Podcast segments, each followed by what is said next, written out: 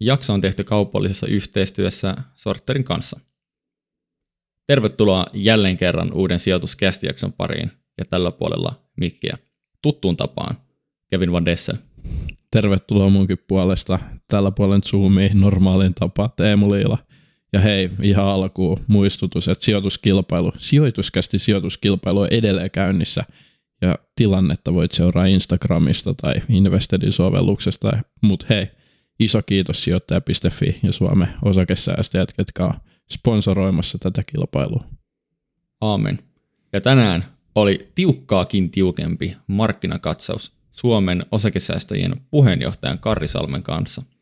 Kyllä, me annettiin tässä jaksossa markkinoille suunta.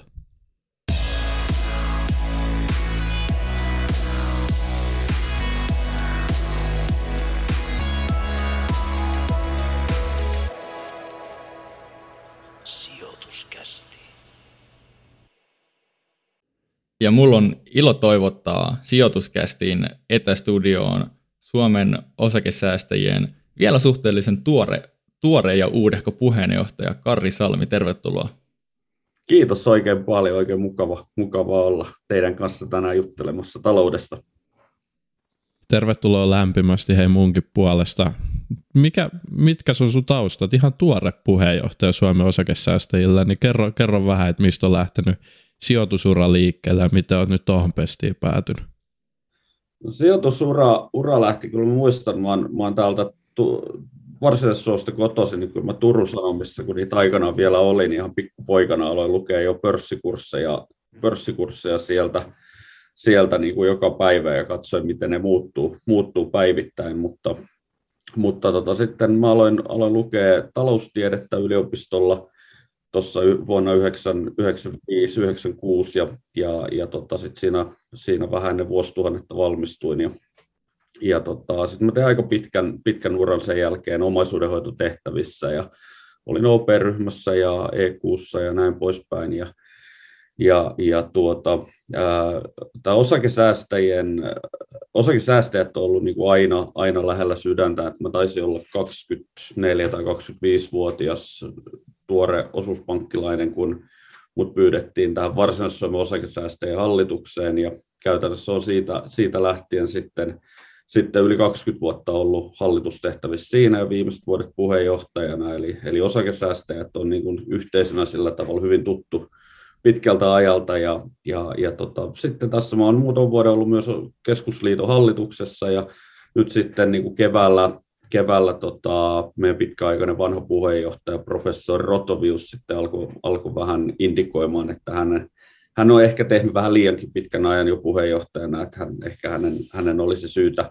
syytä sitten siirtyä eläkkeelle niistä tehtävistä ja sitten tuli aika paljon tukea sieltä, sieltä muilta hallituksen jäseniltä, että Karri, että haippa sä tohon, että sä voisit olla hyvä siinä. Ja no sitten, sitten päätin, päätin, että haetaan ja meillä oli siinä kolme, kolme ehdokasta sitten tuossa loppukevään edustajiston kokouksessa ja, ja, ja tota, sitten valituksi tuli siinä ja nyt sitten on, on niin kuin kateltu tätä hommaa tältä, tältä pallilta siitä eteenpäin. Mahtavaa. Niin. Myöhä, myöhäiset onnittelut vielä. Kiitos. Kiitos kyllä, kyllä. Toi on, toi on, toi on tota loistava, loistava juttu, että meillä on niinku ekonomisti täällä, että usein on ekonomia, mutta, mutta nyt on hyvä, kun tarkoitus olisi käydä vähän markkinatilannetta tilannetta läpi, niin sä oot varmaan ihan oikea, oikea henkilö sitten tähän juttelemaan meidän kanssa. No joo, kyllä, kyllä siinä mielessä, mielessä ehdottomasti, että, että tuota, se on tosiaan koulutustausta, että, että tuota, tietty, kun taloustiedettä yliopistolla lukee, niin ekonomistihan se, se niin kuin tavallaan on sitten se, se tavallaan ammat, ammattinimike, mitä siitä tulee, mutta sitten käytännössä kuitenkin sitten, jos tekee ihan ekonomistitöitä, niin usein sitten pitää olla vähän, vähän vielä jalostanut niitä, niitä, niitä tota, tavallaan, tavallaan niin kuin optimoinnin ja matematiikan ja, ja sen saran opintoja, että, että taloustiedehän on varsin tuollainen tuollainen teoreettinen, teoreettinen tota, ää, ala opiskella mm. ja, ja, ja tota, sitähän pitää sitten, kun munkin valmistumisesta on nyt sitten pitkälti yli 20 vuotta aikaa, niin ei ole ihan ne kaiken maailman Monte Carlo-simulaatiot ja, ja muut ihan, ihan niin kuin vahvimmin mielessä, mutta se on ehkä enemmän se ekonomisti maailma minussa sellaista niin kuin, niin kuin mar- talouden seuraamista ja, ja syy-seuraussuhteiden miettimistä, eikä niinkään sitten, että lähdetään derivoimaan, integroimaan tarkasti jotain tulevan inflaation niin kuin pilkun oikealla puolella olevia, olevia lukuja, että mihin, mihin se asettuu niin. esimerkiksi Niin. Minkälainen olet sijoittajana sitten, ekonomistitaustainen, niin minkä tyyppinen, minkälaista strategiaa löytyy? No kyllä se, se aika pitkälle on nimenomaan tämmöinen sitten tämän taustan myötä just tämmöinen top-down, eli, eli tota, ehkä, ehkä niistä, haetaan niitä suurempia linjoja ensin, että ollaanko tässä niin oikeasti menossa ylös vai alaspäin ja haetaan sieltä makrotaloudesta, koroista äh, ja kuluttajien käyttäytymisestä, äh, inflaatiosta, kaikesta näistä sellainen niin kuin iso, iso kehys ja, ja sitten mietitään, että onko, onko tässä vaiheessa niin kuin järkevää olla osto- vai myyntilaidalla. Mutta sitten taas on pitkään kuitenkin tehnyt, tehnyt salkuhoitajana hommia, seurannut yksittäisiä osakkeita aktiivisesti ja muuta, niin kyllä, kyllä myös siellä on sitten sellaisia, että on, on niin kuin mielenkiintoista esimerkiksi just tällaisissa tilanteissa niin, niin ehkä hakea sellaisia, sellaisia käännekeissejä ja, ja, ja yhtiöitä, jotka, jotka on esimerkiksi dropannut hirveästi markkinoilla ja, ja, ja niissä voisi olla kuitenkin jotain, jotain, jotain hyvin mielenkiintoista. Ne tulee esimerkiksi substanssiin nähden selkeästi niin kuin, niin kuin alihintaan tarjolle tai, tai, tai muuten, muuten ollut niin kuin, niin kuin markkinoista johtuvaa painetta eikä niinkään niistä siitä yksittäisestä yhtiöstä, mutta kyllä aika pitkälle niin kuin sitä isoa kuvaa, iso, ison kuvan kautta niin kuin mä haen sitä, sitä omaa sijoitusidentiteettiä. Tämä on aika pitkälle, mä oon aika monessa, monessa tota, mediassa, kun on tämän puheenjohtajuuden myötä ollut, niin sanonut, että mä oon ollut aika off niin kuin jo pidemmän aikaa markkinoilta ja mä oon, mä oon suhtautunut osakemarkkinoihin kohtuullisen pessimistisesti ja mä itse asiassa suhtaudun tällä hetkelläkin edelleen aika pessimistisesti niihin. Joo.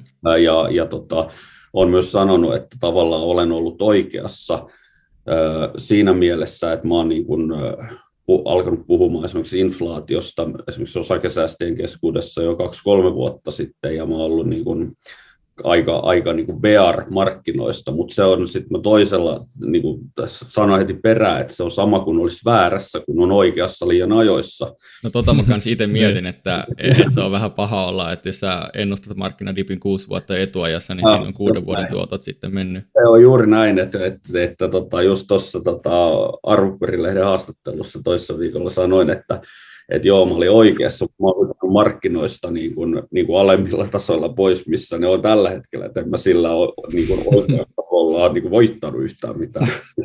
Kyllä. Missä sitten viimeiset huiput, mutta sitten joo, nyt ollaan kyllä. palauduttu niin kuin rajusti sieltä, mutta edelleen, niin. edelleen kuitenkin niin kuin korkealla tasolla historiallisesti. Kyllä, mutta mut toi sun strategia istuu meidän jaksoon kuin nenä päähän, eli tarkoitus olisi katsoa nykyistä markkinatilannetta ja sitten vähän, että miten, miten, miten sinne voidaan sijoittaa, niin Joo. ihan niin kuin me oltaisiin tehty jotain tutkimustyötäkin tässä, että kuka, kuka meille kannattaa vieraaksi hommata. Aivan. Mutta, aivan. Tota, lähdetään pohtia aluksi sitä, että millaiselta osakkeiden arvostus näyttää nyt. Mä, mä, en, vaik, mä, en, anna, mä en anna enempää kontekstia, mä haluan tämmöisen sun niinku raan takein ah, nyt, niin kuin, et, et, minkälainen fiilis sulla on osakkeiden hintatasosta tällä hetkellä se on niin kuin hirveän, hirveän niin kuin haastava, haastava niin kuin, niin kuin, äh, ensinnäkin päättää, että mikä, mikä me otetaan mittariksi sille. No jos me nyt lähdetään liikkeelle, liikkeelle ihan tämmöisestä perinteisestä arvostusmittareista, että puhutaan P-luvuista esimerkiksi, niin, niin tota, kyllähän osakemarkkina niin kuin näyttää eteenpäin katsotuilla P-luvuilla ja niin kuin olemassa olevilla tämänhetkisillä ennusteilla, niin itse asiassa esimerkiksi Euroopassa niin hyvinkin edulliselta. Että et kyllähän tämän niin kuin dipin, dipin jälkeen, ja kun toistaiseksi yritysten tulokset ei ole niin kuin oikeastaan hirveästi heikentynyt, mm. niin kyllähän Euroopan osakemarkkina taitaa olla jotain yli 20 prosenttia niin kuin eteenpäin katsovien P-lukujen perusteella, niin, niin yli 20 prosenttia alemmalla tasolla, missä niin kuin pitkällä, pitkän tähtäimen keskiarvoilla on ollut. Ja, mm. ja tuota, ehkä USAssa sitten taas markkina on pärjännyt vähän paremmin. Siellä, siellä niin kuin arvostustasot on mun mielestä aika inline tällä hetkellä sen mukaan, missä, missä historiallisesti, historiallisesti ollaan menty. Mutta sitten herää se niin kuin, niin kuin äärimmäisen iso kysymys, että onko tämänhetkiset ennusteet relevantteja, koska nämä kaikki, kaikki perustuu siihen tulevaan P-lukuun, jolloin, jolloin meidän pitää, pitää siitä, siitä P kautta E-osiosta sitä Etä ennustaa. Ja, hmm. ja, ja kyllä sitten niin kun, niin kun, mun, olisi aika helppo väittää, että, että yritysten tulosten heikkenemistä ei ole kyllä ennustettu ihan, ihan, ihan vielä, vielä täysin sinne pohjiin. mä, mä, mä näen kyllä, että siinä E-elementissä nähdään vielä pudotusta, mikä sitten, sitten niin kuin, niin kuin nostaa sitä P-lukua ilman, että se P nousee luonnollisesti. Ja, ja, ja tota, siinä mielessä tämä on niin kuin haastava tilanne. Mutta jos ihan absoluuttisesti katsotaan P-lukuja, niin kyllä markkina on niin kuin, niin kuin, tullut sellaisille tasoille, että, että jos ympäröivä maailma olisi vähänkin vähänkin niin kuin normaali, niin, niin kyllä, kyllä voisi kiinnostaa ostohousuja jalkaan laittaminen, mutta, mutta sitten meillä on niin kysymyksiä, kysymyksiä tässä niin, kuin, niin, niin järkyttävä määrä ympärillä, joihin ei ole vielä niin kuin selkeää vastausta, niin, niin aika vaikea, vaikea antaa siihen sitten niin kuin vahvaa ostosuositusta tällä hetkellä. Ei se mitään, lähdetään purkaa, purkaa nämä tuota, konsepti kerralla, mutta tämä on kyllä pakko sanoa, että haastava tilanne, etenkin ehkä vähän uudemmille sijoittajille – että katsoo, katsoo tilastoja, niin S&P 500 on vuoden alusta tippunut semmoinen reilusti yli 20 prosenttia, ja Nasdaq on, tota, missä nämä tekiosakkeet on, niin on yli 30 prosenttia tippunut vuoden alusta, niin jos sä tuut tämmöisenä kokemattomana sijoittana tähän tilanteeseen, niin sähän katsot, että nyt saa halvalla, nyt on, nyt on ollut jäätävät dipit, mutta sitten kun, kun siinä on se E-osuus ja ja tavallaan se yritysten liiketoiminta taustalla, niin se on tosi vaikea sanoa, että onko se ollut tarpeeksi suuri dippi, onko se ollut liian suuri dippi, ja, ja se on niin kuin tavallaan se kysymys, mitä pitää, pitää miettiä. Tämä, on juuri, juurikin näin, ja, ja, ja tota, sitten, sitten on niin markkinoilla on vähän sellaista elementtiä, että ne aina, aina niin tuppautuu, liikkuu suuntaan tai toiseen aina vähän ylimitotetusti, ja, ja tota, sitten välttämättä niin kuin se trendin kääntyminen ei olekaan niin yksinkertaista, vaikka siellä alkaisi sellaista jotain fundamenttipohjaa sitten ollakin sen käänteen perusteella, mutta sitten kun se sentimentti on saatu huonoksi, niin usein se sitten, sitten niin kuin menee, menee vähän yli, yli se lasku, ihan samalla tavalla kuin se menee myös niin kuin, niin kuin nousussa, nousussa yli, yli, kun on niin kuin hurmosta niin sanotusti markkinoilla.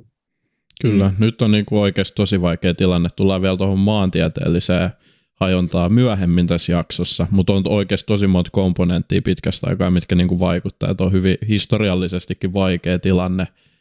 Joo. Ja niin kuin koronan jälkeen, kun miettii, että jos arvostukset oli neutraalilla tasolla, niin niin kuin sanoit, se, se tavallaan niin kuin se hype menee sieltä läpi, että sitten mentiin niinku oikeasti hypemarkkinaa. Jos tällä hetkellä arvostukset on neutraaleja, miksei ne puske läpi myös siihen niinku äärimmäiseen karhuarvostukseen sit lopulta. Sitä ei vielä tiedä, mutta ihan ensimmäinen, mikä vaikuttaa osakkeiden arvostuksiin, on noin korot. Eli niitä kun diskontataan sinne kassavirtoihin, niin tulokset näyttää paljon heikommilta sit siellä tulevaisuudessa. Ja mulla mul tuli tällainen ajatus, kun silloin koronan jälkeen meillä oli korot oikeastaan nollissa ja mietittiin, että arvostukset ansaitseekin olla aika korkealla, kun ei ole korkoja oikeastaan juuri mihinkään. Ja tällä hetkellä meillä on korkeat korot ja nyt niitä diskontataan hirveästi, että, että tavallaan osakkeet ei ansaitsekaan olla. Nyt on niin kuin päinvastainen tilanne. Mm. Niin näetkö tässä nyt toisaalta sitten niin kuin käänteistä signaalia sille, että voisi ollakin esimerkiksi ostopaikka sen takia, että nyt niin kuin jopa liikaa mietitään korkeita korkoja.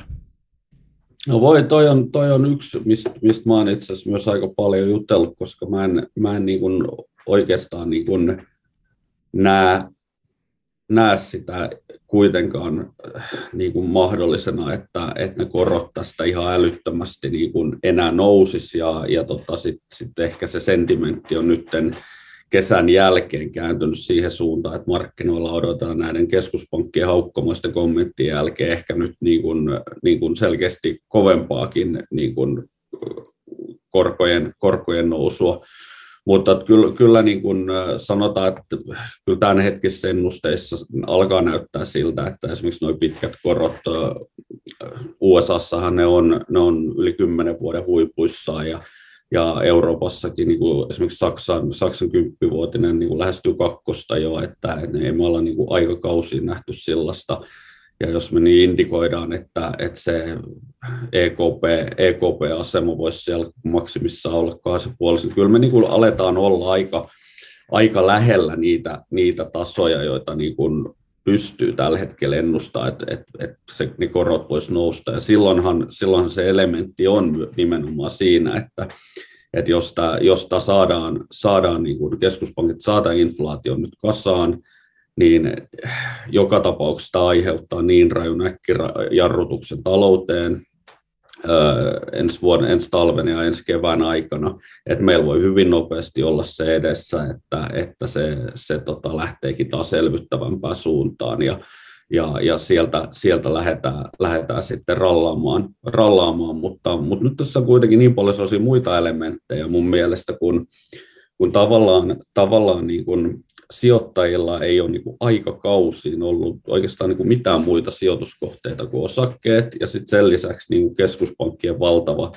valtava niin kuin tämä, tällainen kvantitative elvytys on, on niin kuin tukenut sitä vielä. Nyt meillä on niin kuin elementteinä se, että sijoittajilla alkaakin olla mielenkiintoisia muita sijoituskohteita, että meillä alkaa Euroopassa niin kuin huipputason yrityslainat, hyvät investment gradein yrityslainat, josta, josta ei ole niin kuin juurikaan odotettavissa luottotappia, niin alat saamaan kolme ja puoli pinnaa yieldiä, alat saamaan tota, high yieldereistä 7,5-8 prosenttia, niin, niin meillä on ensinnäkin osakkeilla on muita, muita vaihtoehtoja, mihin se pääoma virtaa, plus sitten keskuspankit vetää niin kauhealla tahdilla, oliko se Fedin Fedin tahti 90 miljardia viikossa, mitä ne vetää pois sieltä, niin siellä on niin paljon sellaisia elementtejä sinne osakemarkkinoille, jotka niin kuin pienentää, pienentää niin kuin, tai ei pienennä kysyntää, mutta lisää sitä myyntipuolen tarjontaa. Mm. Eli, eli, eli tota, siinä mielessä niin kuin, ne, on, ne on myös sellaisia kysymyksiä. Mä, mä tartun tuohon, sä sanoit, että noin niin kuin yrityslainat Euroopassa lähentelee sitä 4 prosenttia, Tuossa kun katsoo tuota Jenkkien, esimerkiksi yhden vuoden, kahden vuoden, no itse asiassa noin kaikki, yhden vuoden, kahden vuoden ja kymppivuoden valtionlainat on lähellä 4 prosenttia. Niin kumpaa itse sijoittaisit nyt tällä hetkellä mieluummin, että Euroopassa kuitenkin tilanne on aika paljon epävarmempi ja sitten saa niin kuin valtion takaamaa valtionlainaa Jenkeistä, joka on se 4 prosenttia. Niin eikö se ole kuitenkin vielä selkeästi tavallaan houkuttelevampi vaihtoehto tällä hetkellä? On se, on se niin kuin, houkuttelevampi ja jenkkimarkkinaa niin kuin kaiken kaikkiaan, puhutaan sitten osakkeesta, korosta tai mistä tahansa, niin kyllä mä näen sen tällä hetkellä hyvin paljon turvallisempana kuin, kuin, niin kuin, niin kuin euroalueen markkinat. Se on niin kuin fakta, mutta sitten meillä tulee, tulee niin kuin, tämä valuutta, valuuttakurssielementti tähän, tähän väliin ja sitten sit toisaalta niin kuin EK, tai keskuspankkien tulevat, tuleva niin kuin politiikka. Jos lähdetään ensi puhua valuutasta, niin Jenk, dollarihan on, on siis vahvistunut aivan mielettömästi niin kuin, niin kuin päävaluuttoja vastaan, euroakin vastaan. Me ollaan niin kuin, mentiin pariteetin läpi ja, ja nyt sitten niin kuin, siinä ei ole enää mitään tukitasoa. Taidetaan tänään liikkua jossain 0,96 jo ja, ja tota, ää, sitten jos vertaan, sitten taas euro on vahvistunut esimerkiksi puntaan nähden paljon, eli se taala on niin kuin vahvistunut esimerkiksi puntaan nähden niin kuin sit vielä niin kuin merkittävästi enemmän, esimerkiksi Ruotsin kruunuun nähden, kun euro, eurosekkikin alkaa olla niin kuin 11 tasoilla. Eli, eli se dollari on vaan niin kuin noussut niin paljon, että, että mun on niin kuin vaikea nähdä, että, että se, se taalan niin kuin tällainen voittokulku jatkuisi ja, ja mieluumminkin näkisin, että, että jos tilanne, että inflaatiokehitykset ja muuta alkaa niin kuin helpottamaan, niin tuossa tulee jotain palautumista. Ja silloin se on niin kuin korkosijoittajalle tuo valuutta on kyllä, kyllä niin kuin aika merkityksellinen, kun puhutaan kuitenkin aika maltillisesta tuotoista, mitä haetaan, jos kuitenkin ollaan siellä niin kuin matala riski yrityslainoissa, niin, niin sitten se valuuttakurssimuutokset mm. voi tehdä hyvin nopeasti sen tuoton kokonaan pois. Eli tavallaan niin kun valuutta suojattuna, niin ehkä, ehkä ostaisin mieluummin, mieluummin sit niitä jenkkipapereita, mutta tietenkin se valuuttasuojaus sitä äkkiä vie sen, sen niin kuin ylituoton, mitä, mitä niihin eurooppalaisiin lainoihin näkyy toi Fedin ohjauskorko on hirveästi korkeampi vielä kuin EKP, niin sehän yleensä, jos sulla on korkea ohjauskorko, niin viittaa myös siihen, että valuutan arvo ennemminkin vahvistuu, että just, just menee näihin korkosijoituksiin rahaa sinne jenkkipuolelle, niin miten sä näet tämän, että miten me saadaan käännettyä sit lopulta se niin kuin euro, euro vahvemmaksi tällaisessa korkotilanteessa? No mä, mä itse asiassa, to, mulla on se toinen elementti tuossa vielä, vielä tossa, niin kun, mikä liittyy tähän sun kysymykseen aika hyvin, niin, niin tota, se, että että mun mielestä tuntuu edelleen, vaikka EKP lähti niin kuin tosi myöhään tähän inflaation vastaiseen taisteluun verrattuna Fediin, mikä näkyy nyt, että ne keskuspankkien korkoero on aika merkittävä, mutta tällä hetkellä näyttää, että se Fedi on silti vieläkin haukkomaisempi tässäkin tilanteessa kuin EKP, eli että me voidaan nähdä jopa niin kuin Jenkeissä niin kuin kovempia vielä enemmän koronnostoja, vaikka se on jo korkeammalla. Mm. Ja se on tietenkin sitten taas korkosijoittajalle vähän ongelmallinen, jos, jos sä äh, sijoitat ko, niin korkomarkkinaan, jossa korot on niin kuin selkeästi vielä nousussa, jolloin silloinhan, silloinhan sun, sun niin kuin se korkopaperihinta laskee niin, yep. niin luonnollisesti, niin, niin sehän ei ole niin kuin absoluuttisesti kauhean järkevä, järkevä tehdä. Sitten taas niin kuin Euroopassa mä näen, näen kyllä, että erityisesti nämä pitkät korot on mun mielestä hyvin pitkälle jo alkaa olla siellä tasolla, mihin Euroopassa voidaan päästä. Että ne, ne niin kuin ennakoi aika hyvin jo sen, että se inflaatiohuippu tässä saavutetaan muutaman kuukauden päästä ja näin poispäin. Mutta, mutta kyllä, näin juuri, ja tämä on varmaan niin ollut, ollut minkä, koska siellä korot on ollut korkeampi, niin se on ollut varmasti se yksi syy, minkä takia se dollari on vahvistunut, ja toinen syy on tietenkin ollut se, että täällä, täällä on niin kuin Euroopassa rajalla kauhean sota, ja, ja tällä niin kuin sitten meillä on mahdollisesti järkyttävä energiakriisi Euroopassa käsissä ensi talvena, ja meillä on sellaisia tilanteita, mitä, mitä Jenkeissä on, missä Jenkit on sitten taas aika pitkälle omavaraisia, ja, ja, ja pystyy olemaan siellä vähän, vähän kauempana, niin näähän niitä syitä on, on ollut, minkä takia tuo dollari on ollut nyt sellainen turvasatama ja sitä on niin paljon nostettu ja se on vahvistunut. Mutta sitten jos me niin nähdään se, että toi alkaa nyt niin kuin toivottavasti toi, toi Venäjä, Venäjän niin kuin hullus, hullus kaatumaan siihen omaan hulluuteen pikkuhiljaa ja, ja, ja, ja sitten jos me nähdään täällä, että täällä saadaan niin kuin inflaatio pikkuhiljaa Euroopassa kuriin, niin, niin mun veikkaus on se, että, että tota, ei tämä eurotaala taala niin kuin pysyvästi niin kuin, niin kuin pariteetin alapuolelle jäänyt. Kyllä, mä, kyllä mä uskoisin, jos katsotaan vähänkin pidempää tähtäintä, niin niin kyllä mä bettaisin ehkä kuitenkin siihen, ettei tämä dollarin tällainen vahvistuminen enää jatku. Joo. Hypätään vähän vielä näistä koroista ja valuutoista niihin osakkeisiin ja itse yhteyden tuloksiin. Vähän aikaisemmin puhuttiin, että jos katsotaan vaikka PEtä, niin meillä on se E siellä, mikä on vähän epävarma. Niin mitä sä uskot, ollaanko me nyt, jos me nyt oltaisiin Bn kannalta niin kuin fiksulla tasolla, että esimerkiksi vaikka nämä PE-luvut näyttäisi ihan okolta, niin miten se E siellä hold uppaa, eli uskoksa, että ne ennustetut tulokset, mitä yhtiöille on arveltu lähivuosina, niin ne tavallaan, on, onko niissä mitään järkeä vai onko ne vaikka liian optimistisia tällä hetkellä?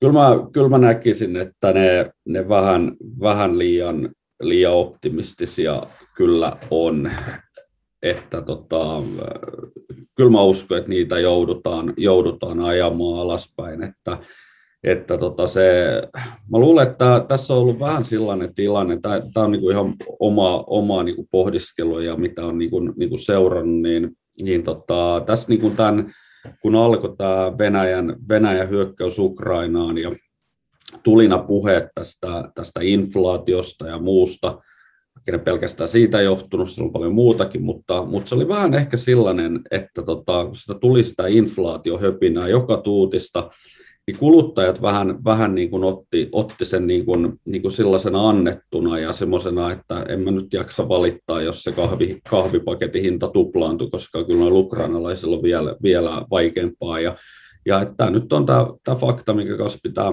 pitää elää, mutta sitten tähän niin yhdistettynä sitten tässä, tässä tota, tullut sitten loppukevään, kesä, syksy aikana tämä energiakriisi, sähkö maksaa moninkertaisesti, sitten yhtäkkiä niin kun asuntolainoista pitää vähän maksaa korkoja, muuta, niin, niin tota, se vaan se, vaan se niin kuin kuluttajien, kuluttajien kestokyky alkaa niin loppua, ja, ja mä, mun on niin tosi vaikea nähdä, että, että yritykset, yrityksillä voisi olla sellaista hinnoitteluvoimaa enää tässä, tässä tilanteessa, että ne pystyisi niin hyvin viemään, viemään tota hintoja, hintoja läpi, mitä, mitä niin kuin alkuvuoden aikana pystyttiin tekemään. Ja mun mielestä se näkyy ihan tuolla niin kuin lähimarketin hyllyillä, että että just kaikki nämä kahvien ja lohien ja tällaisten hinnat, mistä on niin kuin paljon puhuttu, että jumakauta, että ei niitä ole ihmisillä varaa enää ostaa, kun niiden hinta on tuplaantunut tai kolminkertaistunut, mm. niin ne on palautunut. Mä ainakin näen sen, että ei siellä ne maksaa että nyt taas sen saman, mitä ne maksoi aikaisemmin. Jos me katsotaan niin kuin näitä näitä tota, energiaa ja muuta, niin sielläkin ollaan nähty, mutta se ei niin suoraan liity tähän. Mutta se, sitä vaan, että mun mielestä alkaa nyt jo näkymään tietyssä niin kuin, niin kuin, äh, peruskulutushyödykkeiden hinnassa sellaista, että et, et ne on joutunut vähän nuo yritykset niin kuin vetämään, vetämään takaisin, että ei ne mennytkään ihan, ihan niin kuin solivasti läpi. Ja tästä päästään sitten siihen, että, että kun kuluttajien ostovoima heikkenee, ekonomistit ei muista, niin kuin, koska viimeksi olisi tapahtunut niin vuositasolla tällaista heikkenemistä, jos ajatellaan, että Euroopassa on inflaatio 9 prosenttia, palkat nousee 3 prosenttia, hmm. niin, niin ostovoima tippuu 6 prosenttia. Niin, niin tota, se, on, se on niin karu se, se kuluttajien tilanne ensi talvena, että, että tota, mä en usko, että yrityksillä on sellaista hinnoitteluvoimaa, että ne, ne pystyisivät sitten niitä, niitä omia kasvavia kuluja niin kuin, niin kuin sillä tavalla viemään, viemään loppu, lopputuotteisiin. Ja, ja, ja tuota, silloin niin kuin tästä päästään siihen, siihen lopputulemaan, että e, en usko, että ne pärjää, pärjää yhtä hyvin, hyvin ainakaan mm. ne on selkeästi niin kuin kulutustuotteiden kanssa tekemisissä.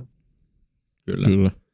Siis mä oon, mä oon tota, ihan samaa mieltä ja mun mielestä tästä niin kuin kuluttajien käytännössä taloudellisesta hyvinvoinnista ei ole puhuttu tarpeeksi paljon, että nyt yrityksillä menee hyvin, mutta kyllä se nyt viimeistään puolen vuoden vuoden päästä näkyy yrityksen tuloksissa, jos kuluttajat ei vaan voi ostaa niiden tuotteita yhtä paljon, että se on tämmöinen vähän laahaava indikaattori, niin kuin miten se näkyy yrityksillä, mutta sen takia sitä ei ole ehkä vielä niin kuin nostettu sille tarpeeksi korkealle jalustalle. Ja just tämä vaikka, että inflaatio on kova ja mitä sä puhuit vaikka 9 prosentin inflaatiosta, mutta miettii vaikka niin kuin energia, energian hinnan nousu ja vaikka mikä niin kuin prosentuaalinen osuus energiasta on osa ihmisten menoista, niin voi olla, että se jonkun ihmisen tavallaan tämmöinen NS-painotettu inflaatio on oikeasti vielä paljon enemmän kuin se 9 prosenttia. Se on just näin, ja sitten se on vähän niin kuin sellaista niin kuin tuuripeliä nyt, että mihin kohtaan sinulla sattuu se kahden vuoden sähkösopparipäivitys ja mm. mihin, kohtaan, mihin kohtaan sattui niin kuin se 12 kuukauden Euriborin lainojen, lainojen päivitys, että tapahtuuko se just alkuvuonna, jolloin tilanne on niin kuin, niin kuin helppo, ja tämän talven yli päästään hyvin, mutta, mutta tota, sitten on paljon ihmisiä, joilla se tapahtui, tapahtui niin kuin viime kesänä, ja alkusyksystä, ja, ja tota, niitä tulee enemmän ja enemmän koko aika, niitä päivittyy näille koville hinnoille. Kyllä. Joo. Ja jos me katsotaan noita Fedin ennusteita inflaation jatkumisesta, vajaa kolme prosenttia ennustetaan inflaatio olevan vielä ensi vuoden puolella, ja sitten sitä seuraa vielä päälle kahden prosentin inflaatiota seuraavat vuodet, niin sä sanoit, että kuluttajien ostovoima oikeasti nyt tällä hetkellä rupeaa kärsiä niin paljon, että yrityksetkään ei pysty viemään hintoihin tätä tota, lopullisesti, niin uskot sä nyt itse sitten, että inflaatio laskee näitä odotuksia nopeammin vielä sille niin kuin lähemmäksi nollaa? No tota, tällainen odotushan oli aika monella ekonomistillakin vielä kesällä ja ihan loppukesälläkin, että se inflaatio, inflaatio niin kuin, niin kuin kuolee, kuolee niin kuin omaan, omaan häkänsä. Nyt sitä on koko aika vedetty, vedetty eteenpäin ja keskimääräiset konsensusodotuksethan on tällä hetkellä sellaisia, että, että inflaatio saavuttaa Euroopassa huippunsa noin joulukuussa. Ja, ja tuota, öö, ne on edennyt, mennyt koko aika eteenpäin pitkin syksyä. Eli kesällä, kesällä uskottiin vielä, että inflaatio saavuttaa huippunsa jo niin kuin elokuussa, syyskuussa ja sitten se on mennyt siitä eteenpäin. Ja tässä on ongelma se, että, että nämä, tämä inflaatio on päässyt niin kuin vähän niin kuin leimahtamaan. Mä itse jossain, mä käytin opiskeluaikana tällaista termiä, että kun sanotaan, että tuli on, tuli on hyvä, hyvä, isäntä, mutta, hyvä renki, mutta huono isäntä, ja, ja tota, muista inflaatio toimii samalla tavalla, että semmoinen pieni inflaatio on hyvä, että et, tota, inflaatio on, on hyvä renki, mutta huono isäntä. Nyt näyttää siltä, että se on vähän saanut sitä isännän roolia, eli siellä pohjainflaatiossa on nyt sellaisia elementtejä, että se on vähän niin kuin lähtenyt käsistä, ja nyt on pal- palkankorotuskierrokset ja muut päällä. Eli mm. tämä on niin kuin omaakin käsitystä vähän niin kuin muuttanut siitä, että se ei ihan kuole niin kuin, niin kuin tavallaan itseensä, kun me aletaan ensi vuonna saamaan niin kuin edellisvuoden verrokkilukuja näistä korkeista öljyhinnoista ja, ja, ja tota korkeista kahvipaketin hinnoista ja muista. Mutta edelleen mulla on kyllä sellainen, sellainen usko, liittyen edelliseen keskusteluun, että se yrit, yrityksellä ei ole niin hyvää hinnoitteluvoimaa tällä hetkellä enää sinne kuluttajiin, plus sitten se, että, että meillä on hyvin moni esimerkiksi raaka-aine ja investointihyödyke, niin niiden hinnat on tällä hetkellä jo huomattavasti alhaisempia tällä hetkellä jo, mitä ne oli, oli tota silloin, kun tämä Venäjän sota alkoi. Eli jos mm. katsotaan raakaöljyhintaa tai katsotaan terassilaudan hintaa tai mitä tahansa, niin ne on kaikki halvempia, mitä silloin. Joten mulla on edelleen niin kuin henkilökohtaisesti sellainen usko, öö, tota, että me saadaan tämä inflaatio haltuun ensi vuoden aikana. Mitä sä uskot sitten tuo Jenkkien tulikuuma öö, työntekijämarkkina, melkein niin kuin täystyöllisyys, siis työttömyysaste 3,7 prosenttia, joka on historiallisesti ihan äärimmäisen matala, niin miten sä uskot, että pystyykö tällainen kuitenkin vaikuttaa sit edelleen kiihdyttäen inflaatiota, että sit palkat kuitenkin tuppaa nousemaan, kun on tiukka, tiukka tilanne yrityksillä palkata ihmisiä? Mä luulen, että se on se suurin ongelma tässä, koska Jenkeissähän on se tilanne, että tällä hetkellä taitaa olla kaksi työpaikkaa auki jokaista niin kuin työtöntä työnhakijaa kohden. Okay. Ja on, onhan se niin kuin karu tilanne. Ja Euroopan käytännössä Suomessakin äh, puhutaan aika pitkälle, pitkälle täystyöllisyydestä tällä hetkellä. Mutta toihan tilanne muuttuu aika nopeasti myös sitten niin kuin työllisyyden osalta, että, että tota, ne avoimien työpaikkojen määrä, kun niiden yrityksen tuloskasvu heikkenee ja näin poispäin, niin sehän, sehän niin kuin reagoi hyvin nopeasti siihen. Hmm. Ja, ja, ja tota, mutta en, en mä ihan, ihan tota, ei toi ole niin poissuljettu asia, toi on niin nimenomaan työllisyyskehitys, palkat on se suurin riski nyt tälle inflaatiokierteelle, ei oikeastaan mun mielestä mikään muu, ja, ja, ja tota, siinä niin kuin toivoisi sellaista, sellaista niin kuin selkeää malttia nytten, nytten että et tavallaan niin kuin se jää tietenkin työntekijöiden tappioksi sitten tämä vuosi, mutta jos sillä, jos sillä päästään niin kuin eroon siitä, että tästä inflaatiosta ei tule niin kuin monivuotinen riesa, niin mä luulen, että se on niin kuin työntekijöidenkin kannalta sitten loppupeleissä parempi ratkaisu. Kyllä. Vaikka näitä nousseita kuluja ei nyt tämän yhden vuoden aikana sitten ihan täysmääräisesti saadakaan palkan myötä takaisin. Kyllä. Y- yksi, tota, mikä on tullut itse asiassa puheeksi monessa jaksossa ja mikä mun mielestä tosi mielenkiintoista seuraa tämmöinen niin kuin kuluttajien koettu varallisuus ja sehän liittyy tosi paljon tähän palkka, palkkainflaatioon ja inflaatioon ja vähän niin kuin reaalipalkkojen kehitykseen ja mä tota, ö, löysin pari tosi mielenkiintoista poimiintaa tämmöisestä sorter.fiin blogista, missä puhuttiin siitä, että esimerkiksi nyt kesäkuussa niin tämmöinen kuluttajien ö, talousluottamus oli heikoin ikinä mittaushistoriassa. Tämä taisi olla joku tilastokeskuksen tekemä tutkimus ja Sorter teki myös oman tutkimuksen, joka osoitti, että ö, viime vuonna hyväksyttyjen kuluttajan lainahakemukset kasvoi 18 prosenttia edellisvuodesta. Eli vähän niin kuin ihmisillä on nyt paljon velkaa ja velka vaan kallistuu ja palkat ei nouse ja luotto ei löydy omaan talouteen. Jotenkin tämä kyllä tuntuu aika silleen niin kuin tämänkin pohjalta tosi pessimistiseltä tilanteelta, että miten ihmiset velkaantuu, velka kallistuu, asiat kallistuu, ja jotenkin tämä on vaan tämmöinen clusterfuck, joka niin kuin kohta törmää seinään ja sitten sit ei niin hyvä heiluta. Tämmöinen fiilis mulla, mulla on ja, ja siinä on varmaan paljon myös intuitio mukana, että, et, että niin mitä joku Martin Paasi on sanonut vielä, että tiputaan tässä 47 prosenttia, niin no se on jo aika pessimistinen, mutta en mä, en mä ehkä niin kuin vielä uutta, uutta osakkeiden nousu, nousua niin kuin ihan vielä niin kuin lähi, lähitulevaisuudessa odota. Mun mielestä niin tuollaisiin intuitioihin kannattaa niin kuin luottaa, ja mun mielestä, on, niin kuin, mun mielestä ehkä niin kuin, mä toivoisin, että esimerkiksi ekonomistitkin välillä niin kuin nostaisi katseensa pois sieltä niin kuin derivaattojen maailmasta ja ruuduista ja katsoisi ihan myös niin kuin realista maailmaa ja miltä se fiilis, fiilis tuntuu. Ja mulla on ihan samanlainen, samanlainen olo, olo kyllä kuin sulle ja sen takia se on niin kuin suurin syy, mikä takia kanssa pelkään, että tässä ei ehkä ihan niin kuin markkinoilla niin kuin pahinta on vielä, vielä nähty, nähty mutta niin kuin tilanteet muuttuu hyvin nopeasti ja, ja, ja tota, se luottamuskin sieltä sitten palautuu, mutta mutta kyllä se näin on, että, että nyt on niin kuin ihan absoluuttisesti se tilanne, että ei, ei ihmisillä oikeasti ole varaa esimerkiksi niin kuin miettiä kestokulutushyödykkeiden niin kuin päivittämistä ja ostamista, mm. niin kuin jos ajatellaan niin kuin laajassa kuvassa sitä. Ja, ja sitten siihen päälle tulee vielä se henkinen tila, eli, eli vaikka sitten olisikin, niin ei, ei haluta, vaan silloin, silloin se säästämisaste kasvaa, jolloin, jolloin niin kuin se kertaantuu sitten se, se tavallaan merkitys siellä, mitä siellä kaupan kassalla kilisee.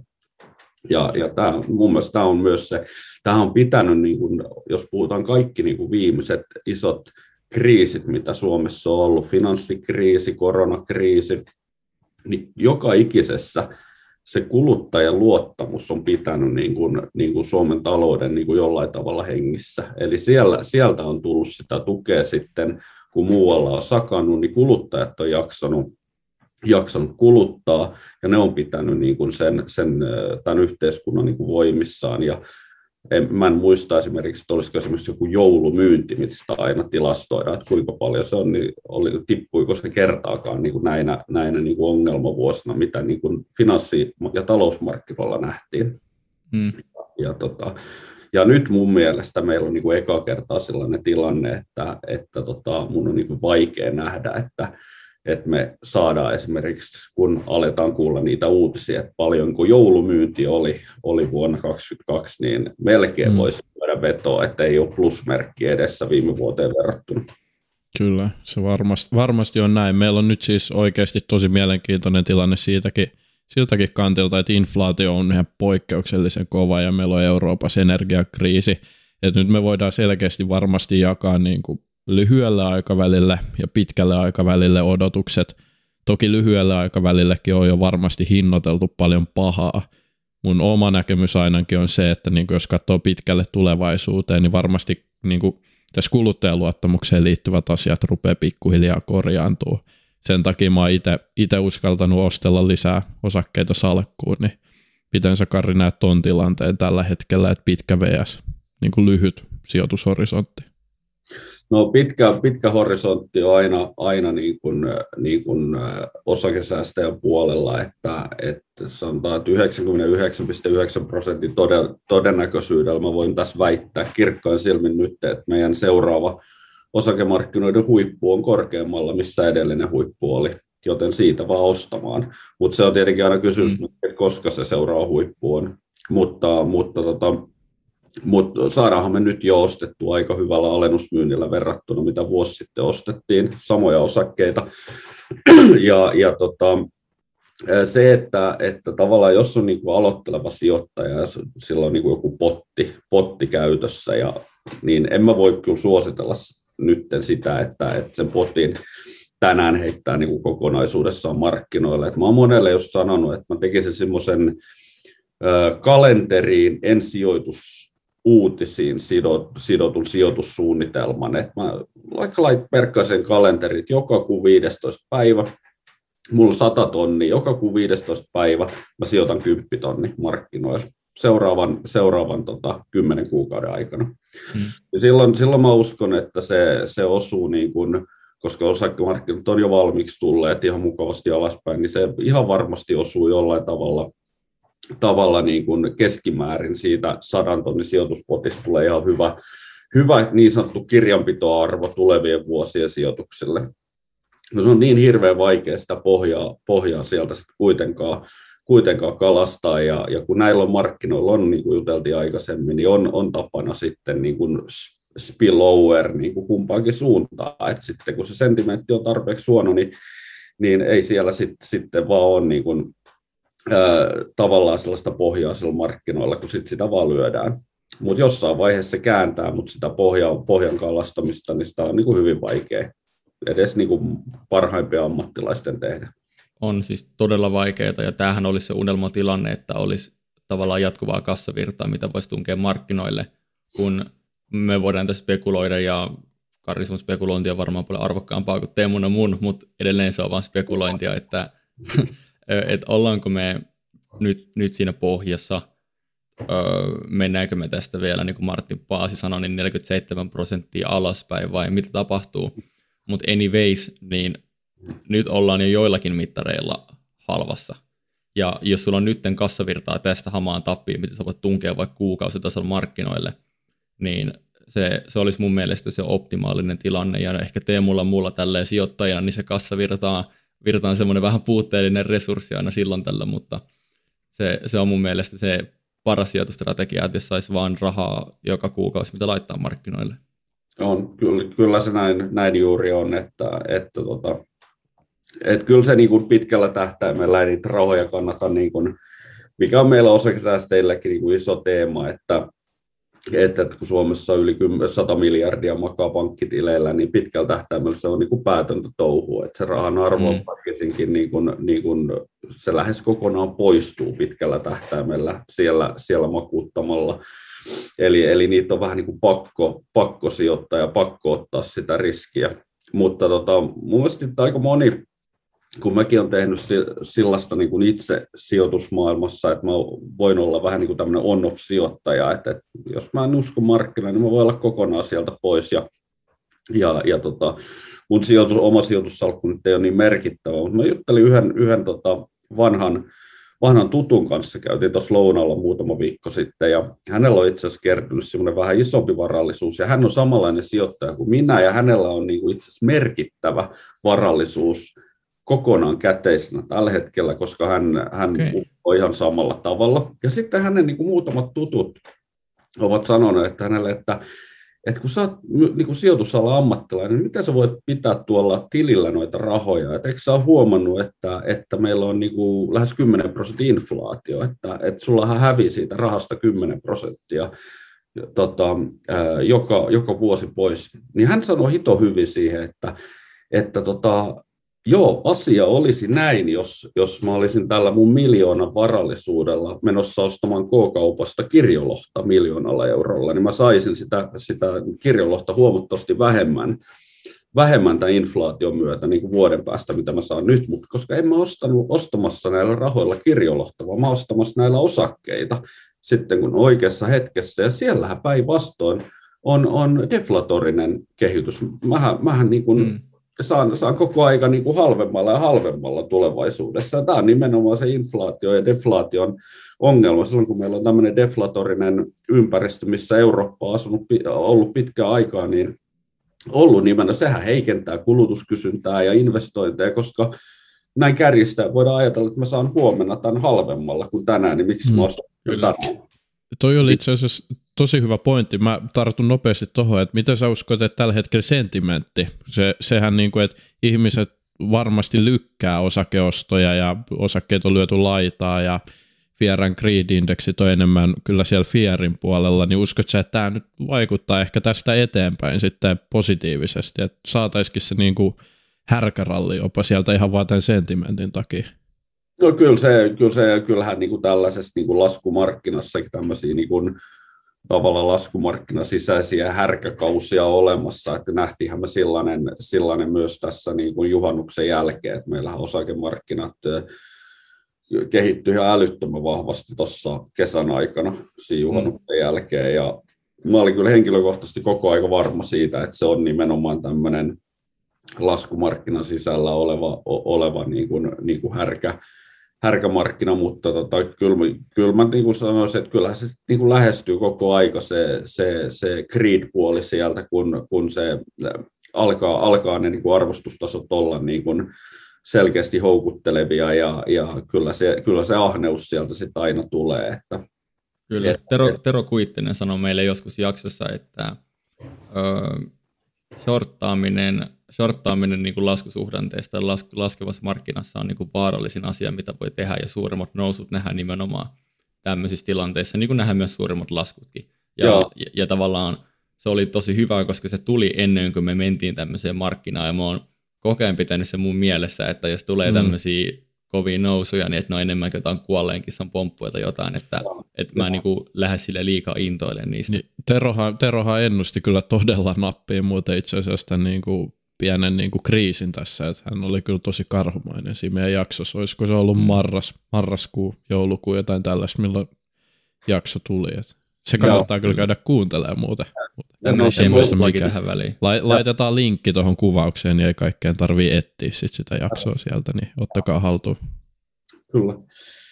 Joo, se on, se on tota, aikanaan seurasi, seurasi hänen, hänen tota, kommentteja noista, noista teknoyhtiöistä tuolta Amerikan päästä vai, vai parikymmentä vuotta sitten, niin, niin hänellä oli aivan, aivan niin kuin omanlainen ja fiksu tapa, tapa tuoda sieltä esiin, esiin niin kuin mielenkiintoisia viestejä, mutta, mutta tota, varmasti, varmasti puhuu järkeä. Yes. Hei, hypätään ihmeessä sitten sijoittamiseen nyky, nykyisessä markkinassa, että mitä nyt tulisi sitten tehdä. Tämä on tätä vastuutonta spekulaatioa, niin kuin me yleensä Kevinin kanssa sanotaan, että kannattaa ottaa aina niin kuin hyppysellisen suolaa kanssa, mutta ja viihteenä ennen kaikkea. Kyllähän tämä hauskaa en on. Hei, meillä on siis hyvin vaikea ajanjakso nyt käsillä. Jos katsotaan ihan tuota PE-lukua, mistä me ollaan jo jonkin verran puhuttu, S&P 500 noin 20 tienoilla toi niinku taaksepäin kattova PE-luku, joka on aika neutraali. Ne, mm. Mi, miten arvostus nyt, jos lähdetään purkaa, mitä sijoittajan tulisi tästä niinku ajatella nyt, että PE on neutraalilla tasolla? Tulisiko olla huolissaan tuloksista edelleen? No kyllä mä luulen, luulen. mulla on niin kuin, mun mielestä joku Outokumpu on niin kuin äärimmäisen hyvä esimerkki Suomen osakemarkkinoilta, että jos on niin kuin esimerkiksi vasta-alkaja sijoittaja ja sitten on käynyt sijoittajan peruskurssi, jossa kerrotaan, että tätä P-luku on nyt se niin kuin käytetyin ja, ja se, sitten menee katsoa listaa ja sitten katsoo, että hetkinen, että Outokumpu P-luku alle kaksi ensi vuonna. Et mikäs, mikäs juttu tähän kaikki, kaikki rahat ja, ja eihän siinä ole niin kuin tietenkään mitään muuta kuin se, että, että niin kuin sijoittajat tietää, että tämmöisen niin kuin teräsmarkkinasykli sykli oli ja meni, ja, ja se, ei, se tekee nyt sen yli miljardin tulosta, mutta se ei niin kuin ehkä sitten enää tulevina vuosina sitä tee, ja ja, ja tota, se näkyy niin kuin tässä, mutta, mutta olisi se niin kuin kiva, jos, jos tota, se E-elementti ei siellä, siellä muuttuisi, niin ostaa tuommoisia niin kahden P-luvulla, että, että se maksaisi kahdessa vuodessa sitten sijoituksen takaisin ja sen jälkeen olisi niin kuin ilmanen, ilmanen, ilmanen osake niin sanotusti hallussa. Mutta, Jos P on yksi, niin sitten vaan maksaisi osinkoina sata pinnaa tuloksesta ja, no, ja koittaisi pyristellä siitä eteenpäin jotenkin. Kyllä. Mutta jos sokeasti nyt katsoisi listoja eikä niin kuin yhtään tunnistaisi ja tietäisi esimerkiksi mikä on Outokumpilla toimialalla se on, tai vaikka tietäisi, että on toimialalla, mutta ei, ei pysty niin kuin näkemään sitä, että miten, millainen tämmöinen teräsmarkkinasykli on ja missä tämä maailma menee, niin hyvin nopeasti siinä voisi katsoa, että hetkinen, tämä on kaksi sitä P-luku, eli, eli kun mä ostan tätä, niin, niin mä oon kahdessa vuodessa saanut sijoitetun pääoman takaisin ja sitten mulla on ne osakkeet vielä kädessä. Niin mm. tällaistähän tämä on, eli silloin sen sijoittajan pitää, että ei, ei tuijoteta niitä P-lukuja pelkästään, niin pitää niin kuin miettiä sen E-elementtiä, että mihin se on niin kuin tulevaisuudessa muuttumassa ja onko ne ennusteet, jo, jo, joilla se niin kuin eteenpäin katsoa P on laskettu, niin onko ne valideja, onko isoja riskejä, että, että se ei toteudukaan sellaisena. Eli nämä on niin tärkeitä asioita ja silloin ehkä pitää katsoa myös niin kuin muita Mun mielestä hyvä sellainen niin kuin tällaisessa inflatorisessa ympäristössä ja tällaisessa kriisiympäristössä, niin mun mielestä olisi syytä, syytä niin kuin, niin kuin alkaa peilaamaan yritysten kassavirtoja ehkä, ehkä tarkemmin okay. kuin, kuin tulos, tulosta, mikä näkyy tässä P-luvussa. Että, et, et siellä on, se kassavirta ehkä paljastaa myös niin kuin nopeammin sellaisia, sellaisia elementtejä, elementtejä, mitä ei pelkkä sitten tulos,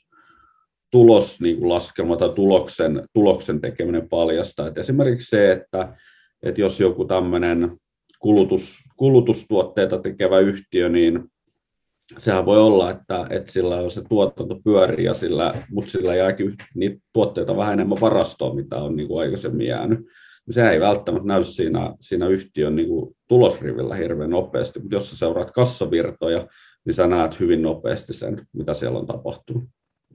Joo, kyllä. Ja, tota, äh, tästä tuli itse asiassa, että olisi ollut seuraava, mitä oltaisiin lähty pohtimaan, eli, eli miten tämmöisiä tämmöisessä tilanteessa, vaikka jos lähtee miettimään indeksien niin kuin kurssitasoa yleisesti tai tiettyjä osakkeita, niin mikä olisi se oikea tulokulma lähteä analysoimaan, että varmaan niin kuin historiallisen kurssitasoihin pelaaminen, niin siinä ei ole mitään muuta kuin viihdearvoa, mutta jos miettii vaikka tätä kassavirtaa tai tuloskertoimia, niin ne on, niissä on omat hyvät ja huonot puolensa, mutta sitten on paljon tämmöisiä vaikka otetaan joku kymmenen vuoden keskimääräinen tulos ja verrataan nykyistä kurssia siihen ja hirveästi erilaisia metodeita, niin tuleeko sinulle mieleen sitten kassavirran lisäksi jotain parhaimpia tapoja lähteä nyt niin kuin miettimään nykyistä hintatasoa?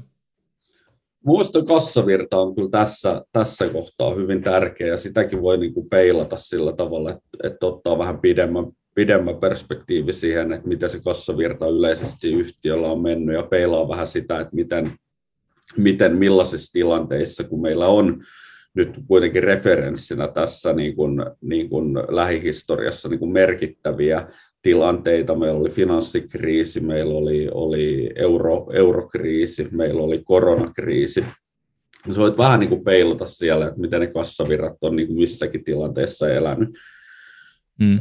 Sitten on, sitten on tietenkin tulo, tulo, niin kuin tuloksen, tuloksen lisäksi se toinen on se tasepuoli, että, että se on niin kuin sellainen, mitä, mitä mä lähtisin kyllä, jos, jos tämä, niin markkina kriisiytyy enemmän, niin meillähän alkaa olla sitten jossain vaiheessa tulla yhtiötä vastaan, joissa, joissa niin kuin, niin kuin, tavallaan niin kuin net asset value on, on, on niin kuin, niin kuin enemmän kuin, kuin markkina-arvo, eli, eli tällaisia niin kuin assettipohjaisia pörssiyhtiöitä tai kiinteistösijoitusyhtiöitä, siellä on, jos ajatellaan, Kojamo on tullut rajusti alas ja, ja sitten nämä niin kuin Citiconit ja muut, että että niissä on ollut vähän semmoinen tendenssi, että, että tota, joskus ollaan sitä mieltä, kun markkina on niin tämmöinen bear-markkina ja, ja, ja tota, sentimentti huono, niin ollaan sitä mieltä, että tällaisten yhtiöiden pitää treidata niin kuin selkeästi alle substanssiin. Sitten kun ollaankin mm. taas niin bull-markkinassa, niin sitten se on ihan ok, että ne maksaa yli substanssin.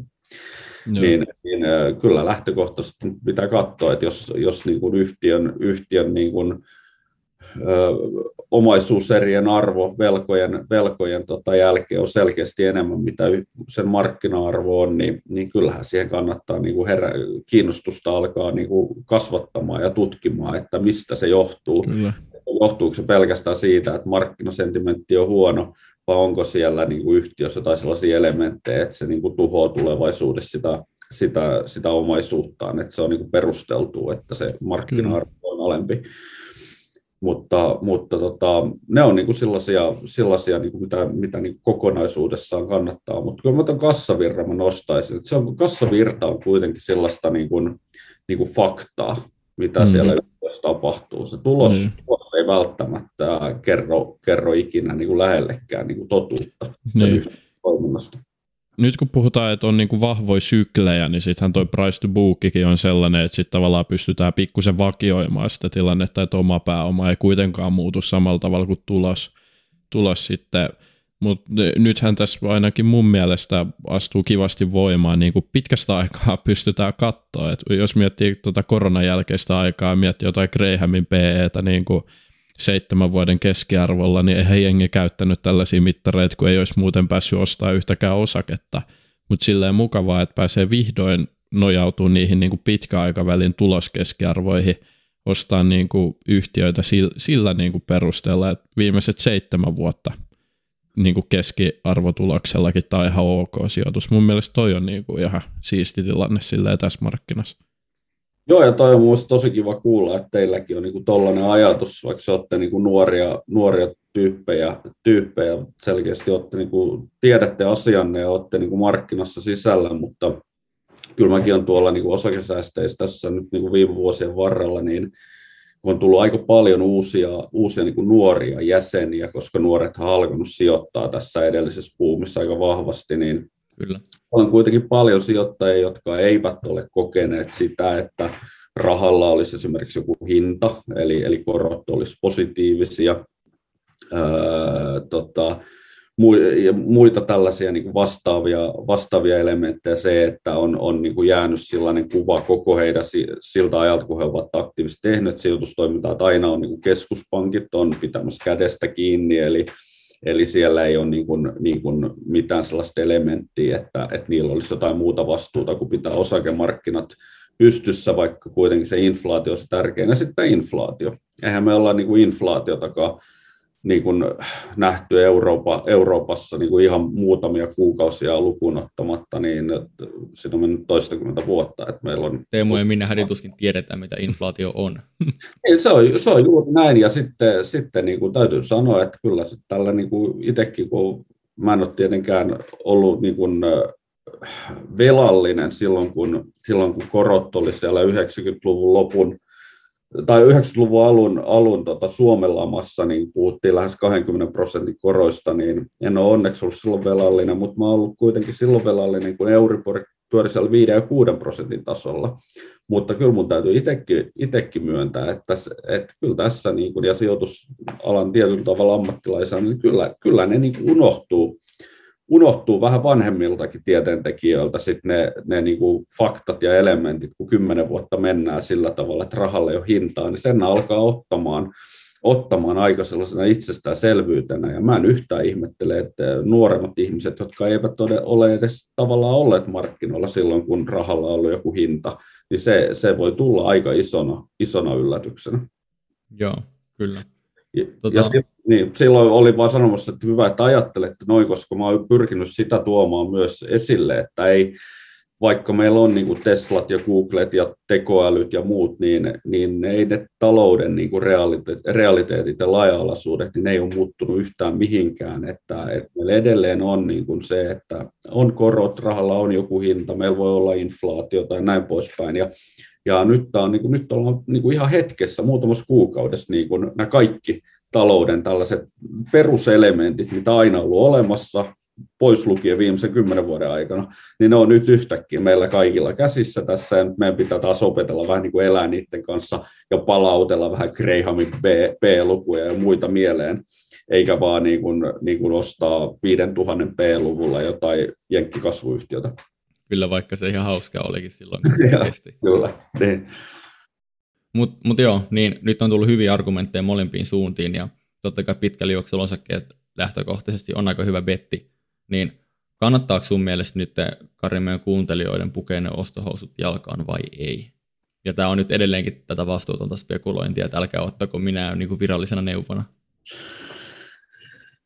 Niin, tähän on helppo heittää tällainen tylsä vastaus, että, että pitkäaikaissäästäminen kannattaa aina ja, ja tänään on parempi päivä ostaa osakkeita kuin huomenna. Mutta, mutta jos mä nyt... Niin kuin, mutta, mutta tota, en, en, en mä kyllä itse, itse osta tänään vielä osakkeita. Että mulla, on, mulla on aika vahva, vahva spekulaatio ja tunne siitä, että, että tota, osakemarkkina ei ehkä paasin 42 vai 47 prosenttia. 47 prosenttia. Mutta, mutta tota, kyllä mun mielestä niin kuin mahdollista on, että, että tota, toi Helsingin yleisindeksi tuli perjantaina taas 10 tonnin läpi, läpi alaspäin, niin en mä sitä pidä mitenkään mahdottomana, että se voisi 7-8 tonniikin olla. olla. Mm. Että, tota, kyllä tässä on niin paljon sellaisia niin kuin todella, todella niin kuin pahoja elementtejä nimenomaan osakesijoittajan kannalta, ja, ja, tota, ja ei oikeastaan niin kuin yhtään mitään hyvää muuta kuin tietenkin se, mitä me alussa juteltiin, että onhan ne osakkeet jo tullut alaspäin ja niin kuin tämänhetkisten niin kuin ennusteiden perusteella niin kuin osakemarkkinat on jo, on jo niin kuin, niin kuin, äh, historiallisten keskiarvojen alapuolelle. Mutta täytyy muistaa se, että kun me peilataan, lasketaan pitkän ajan osakemarkkinoiden niin kuin, äh, keskiarvo, missä niin kuin arvostustasot menee, niin se keskiarvohan muodostuu nimenomaan siitä, että välillä ollaan niin kuin hitosti liian ylhäällä ja välillä hitosti mm. liian alhaalla, niin, niin tota, eihän se niin kuin, absoluuttisesti kerro mitään siitä, että jos me ollaan sen luvun alapuolella tällä hetkellä, että me saman tien pitäisi nousta sen keskiarvolle takaisin. Totta kai meidän kyllä. pitää, kun on sentimentti huono ja tulokset heikkenee, niin pitääkin tällaisessa tilanteessa olla siellä alapuolella. Että ei se ole mikään semmoinen automaatio, automaatio, että katsotaan sitä, että, että, että nyt, nyt tämä palautuu tuohon keskiarvon tasolle. Joo, loistava pointti. Kyllä mä uskon, että silloin niin kuin kovin bullerot silloin, kun oltiin siellä aika paljon yläpuolella, niin silloinhan nehän ei hirveästi puhunut siitä, että nyt ollaan täällä yläpuolella, että pitäisi palautua. Mutta, kyllä. mutta kyllä, kyllä mä olisin hyvin varovainen, mutta en mä, jos on esimerkiksi tämmöinen kuukausittainen säästämisohjelma päällä, niin en mä sitä lähtisi, niin kuin sitä sijoitussuunnitelmaa lähtisi niin kuin, niin kuin lopettamaan tässä vaiheessa, koska sit sinne, sinne, tota, sinne kuukausi osuu myös niin kuin ihan hitohyviä niin kuin sijoituskohtia seura, esimerkiksi seuraavan vuoden aikana todennäköisesti aika paljon. Mm. Ja, ja niitä, kuten on sanottu, niin niitä on niin vaikea niitä absoluuttisia pohjia löytää, jolloin niin kuin tällaisella niin kuin mallilla äh, ihan varmaan niin kuin se keskimääräinen salkuhankintahinta tulee ihan, ihan mielekkääksi niin kuin jopa keskipitkällä aikavälillä. Mutta se just, että, että jos on nyt ollut niin kuin, niin kuin, tavallaan niin kuin on, on niin kuin käteisellä tällä hetkellä ja vähän alkaa syyhyttämään, että, että joko hyppäisi mukaan, että tässä on aika, aika hyvin tullut, tullut moni osake niin kuin 50 pinnaa alas, niin, niin tota, että ei se voi enää tulla 50 pinnaa, tai, tai moni laskee, että se ei voi tulla enää kuin 50 pinnaa alas. Mutta tota, ne on, ne on tossakin, me ollaan osakesäästöissä tehty semmoinen mielenkiintoinen chartti, kun osake on tullut 50 pinnaa alas ja sitten moni ajattelee, että no nyt aletaan olla pohjilla ja sitten siellä on, siellä on aika monta 50 pinnan pudotusta, mm. vielä kun se jakaa niihin 50 pinnan pudotuksiin, niin voi olla, niin. että siellä on Lopu, niin, loputon määrä 50, niin. Siellä voi olla seitsemän 50 pinnan pudotusta vielä sen jälkeen, eikä se tarkoita, että se osake olisi miinuksella vielä. Se, se ei ole 350 prosenttia ei, suinkaan sitten vaiheessa. Jos, jos ei tätä ymmärtänyt, niin sitten hop, hop, opettelee prosenttilaskuja. Kyllä, juuri näin. Yes. Mutta ei, me... niin. yksinkertainen vastaus tuohon vielä yhteenvetona, niin, niin äh, mä laittaisin Betsit tällä hetkellä vielä siihen, että osakemarkkina on, on äh, niin kuin, äh, muutaman kuukauden päästä alemmalla tasolla, mitä se on tällä hetkellä. No niin. Okay. Yes, meillä, meillä on aika rientää. Tässä on ollut vallan loistavaa, loistavaa keskustelua. Me hypätään vielä pikaisesti maantieteelliseen niin kuin vaikutukseen. Edelleen jatketaan spekuloinnin parissa. Meillä on tosi vaikea tilanne, jos miettii, että meillä on Eurooppa niin kuin energiakriisissä. Sitten meillä on EKP, jolla on hyvin vaikea tilanne, kun korkojen nostaminen aiheuttaa suuria ongelmia tietyillä Euroopan mailla. USAssa koronostuisi olla jo paljon edempänä ja energiakriisi ei sinne nyt enää niin paljon vaikuta, mutta, mutta taas arvostukset on korkeampia huomattavasti. Mikä on sun go-to markkinapaikka nyt tällä hetkellä? Mihin maailmankolkkaa Karri sijoittaa? Ja Aasia on haluttu edes mainita tässä keskustelussa. ei, se on poliittiset syyt, ei mainita Aasia. No ei saat Karri mainita myös tota Aasian markkina, eli Kiina nyt ehkä pääosin. Niin, Kiina, Kiina nyt, niin kuin, kyllä Kiinakin näyttää, niin kuin, jos lähdetään siitä asiasta liikkeelle, niin Kiina sinänsä ei kyllä näytä sekään hirveän hyvältä, että jos lisätään niin kuin, vielä sen vaikutus näihin, näihin niin kuin energia, Ukraina, inflaatio juttuihin, niin Kiina, Kiinassa nyt kuitenkin on se, se kiinteistökupla kuplakeissi on edelleen niin kuin, niin kuin mun mielestä selvittämättä. Eli, ja se näkyy aika pitkälle meidän suomalaisen koneen osakekurssissa myös, että ei, ei siellä varmaan niin otsit tuosta Kiinan, Kiinan operaatiosta hirveän vahvat tällä hetkellä ole. Kiinan, Kiinassa edelleen niin kuin vedetään niin tiukkaa sitä, sitä tota, koronapolitiikkaa, että se vaikuttaa siihen, ja sitten on Taivanin tilanne siinä, ja kaikki nämä, että että kyllä mun mielestä Kiina näyttää heikko. Sitten jos ajatellaan Aasiaa ja, ja sitten sit meidän pitää ehkä puhua enemmän tämmöistä niin kehittyvien markkinoiden sijoittamista kaiken kaikkiaan, niin kyllähän se on fakta, että tällaisessa tilanteessa, kun ö, kehittyneiden maiden keskuspankit ruuvaa korkoa ylös, kiristää rahapolitiikkaa, ollaan tässä tilanteessa, niin aina, aina se on nähty, että nämä, nämä tulee niin kuin vielä pahemmin sitten niin kuin kehittyvien maiden kintuille. Eli, eli tota siellä, siellä on, on todennäköisesti nähtävissä niin kuin jopa vielä karumpaa meininkiä, mitä, mitä sitten kehittyneissä maissa. No sitten sit meillä jää niin kuin jäljelle tämä elementti, elementti niin kuin, ei Suomi, Ruotsi, vaan Eurooppa, Eurooppa, Amerikka, niin kyllä Amerikka niin kuin, niin kuin, äh, semmoinen jonkunnäköinen safety haven Eurooppaan nähden tällä hetkellä on. Et mä uskon, että siellä on niin kuin dynamiikkaa paremmin kuin täällä. Siellä ei ole sotaa naapurissa, se on energiaomavaraisempi ja näin poispäin. Niin, niin se ei ole ihme, että se osakemarkkina on niin kuin kovemmalla arvostustasolla siellä kuin täällä. Mutta, mutta sitten juteltiin alussa tuosta valuutasta aika paljon, niin se taalan, taalan niin kuin liike on ollut niin kova tässä niin kuin viimeisten kuukausien aikana, että et, mun on niin kuin vaikea nähdä, että, että tota, se dollari jaksaisi, jaksaisi sit niin paljon, paljon tota, niin kuin vahvistuu ja sitten mä uskon, että se jossain vaiheessa kääntyy takaisinpäin, niin kyllä mä olisin, olisin niin kuin dollarisijoituksessa ainakin, ainakin ilman suojausta, niin, niin aika varovainen tällä hetkellä. Et kyllä maantieteellisen hajautuksen tekeminenkin on niin kuin, niin kuin ihan äärimmäisen hankalaa tällä hetkellä. Et, on, et, on todella. Ja moni, moni, niin, niin. Moni, moni puhuu siitä tavallaan, että halutaan vaikka, niin kuin, että okei, nyt ei voi yhtään Kiina exposureja ja monet myynyt mun kaikki Kiina-osakkeet pois ja, ja silleen, mutta eikö se ole vähän niin kuin silleen, että ei sillä ole hirveästi väliä, että missä niitä osakkeita on, niin kyllä sulla on sitä Kiina exposureja, koska ihan Kiinan riskit on mitenkään realisoitunut. Että jos Kiina nyt menee johonkin lamaan, niin kyllä se nyt kiskoo niin kuin kaksinkäsin koko maailmaa sitten niin kuin mukaan, että se Kiina exposure tulee ihan vaan sillä, että se omistat osakkeita ja pitää vaan rukoilla, että siellä menee asiat ihan hyvin. Se on just näin, se on just näin, että et sitten tietenkin tuommoinen tommonen voisi olla niinku helppo antaa, jos ajattelee, että Suomi-Ruotsi, Ruotsi-segmentti, että täällä ollaan vähän niinku samoissa, samoissa markkinoissa. Ja sitten jos ajatellaan sitä niinku valuuttapeliä siinä välissä, niin kyllä euro on taas niinku vahvistunut, vahvistunut niinku kruunuun nähden ja aika paljon viime aikoina. Ja euro, eurosekki taitaa mennä jo 11 korvilla ja ja, ja tota, sitten taas nyt, oliko viime viikolla, kun Riksbankenilta nähtiin aika yllätyksellinen niin kuin prossan, prossan koronnosto, että siellä, jos koronnostosykli alkaa olla niin kuin jopa kovempaa kuin EKPssä, niin siellähän, siellähän sitten niin kuin voi olla, että se kruunu alkaa niin kuin, niin kuin elpymään, jolloin, jolloin jos ajattelee sit sitä, että kannattaa ostaa, ostaa tota Suomesta tai Ruotsista osakkeita, niin, niin tota, sitten voisi miettiä sitä, että siitä voi tulevaisuudessa saada sit jonkunnäköisen niin lisätuen siitä kruunun, jos se alkaa niin kuin elpymään Euroopasta.